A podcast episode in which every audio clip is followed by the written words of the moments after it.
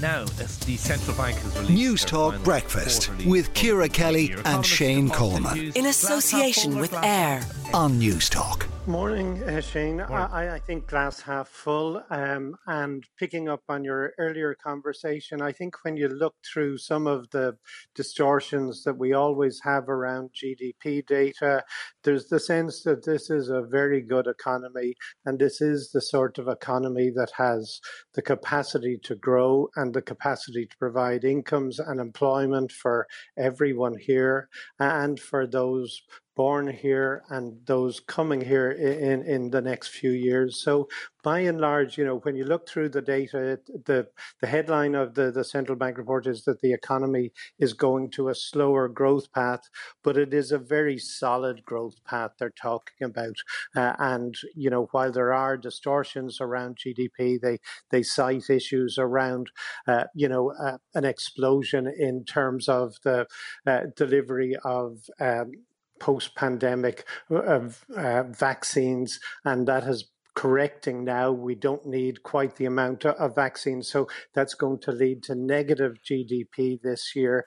But we're still seeing employment grow, they say, by 3.5%. Uh, and they expect employment to grow by 1.5% in each of the next three years. So that's an economy that's fairly solid. So we've two, we've two economies here. We have the multinational economy, we've got the domestic economy. And sometimes in the past, that multinational economy has made our growth rate look higher than it actually should be.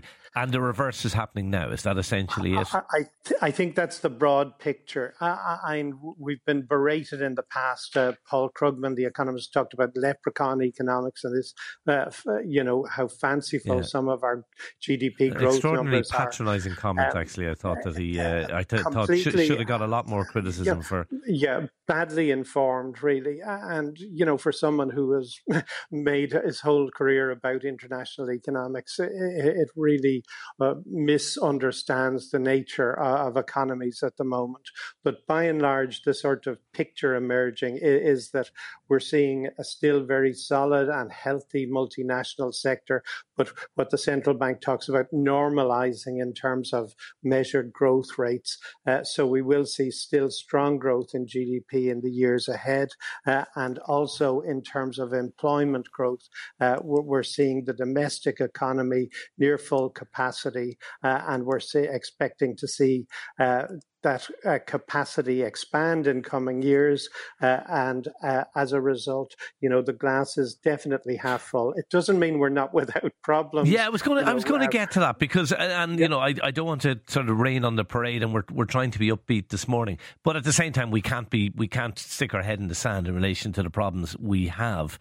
Um, and there's no doubt our economy, because of its success, is attracting a lot of people. We're talking about the uh, 6,000 um, uh, uh, people who came to this country who are going to become Irish citizens over the next day or so. Uh, they're coming here because it is a booming economy. But there are challenges, and housing uh, all of our people, uh, including our, the new Irish, is a challenge.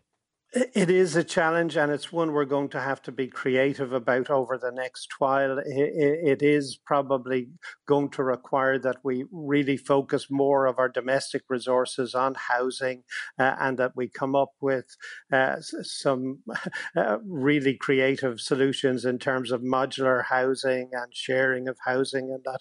Uh, and it, does imply also a need for, uh, you know, people to actually understand the, the central bank forecast is saying this is an economy that can provide income and well-being for a lot of people here. There is no sense that people are going to have to lose out dramatically. Now, it is going to be uh, important for government to make sure that you know people don't identify themselves as losers in this uh, and for that yeah. reason i think as well uh, i would be of the view that fiscal policy has to make sure that that it does support incomes across the economy and that maybe means being more generous and more gimmicky than you know than um, some of uh, I, domestic I, fiscal you, commentators yeah, would suggest. you're using that term gimmicky deliberately i presume because that was the criticism yeah. level at, at the government by the, the fiscal council. Exactly. I think we're in circumstances where you need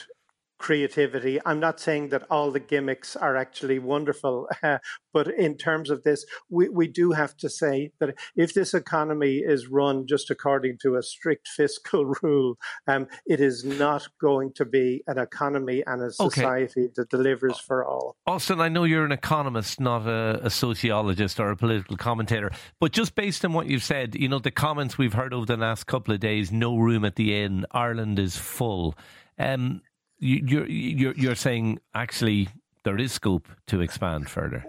Well, certainly the central bank forecasts imply an economy that has capacity to grow strongly. You know, they're talking about an economy where employment last year was 2.5 million, and they're talking about in two points, uh, you know, in the, the, next couple of years, employment growing over 2.7 million. So there's there's definitely the scope uh, for for growth in the Irish economy.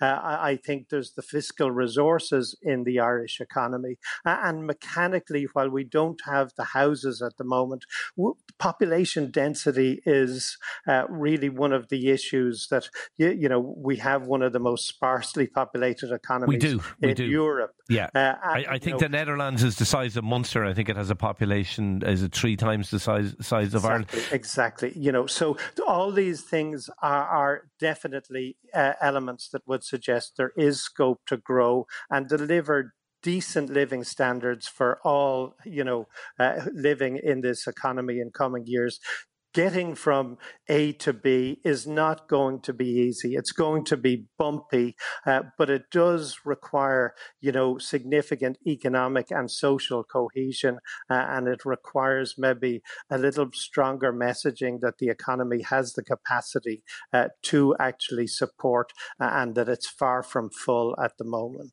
Economist Austin Hughes, thank you for talking to Newstalk Breakfast.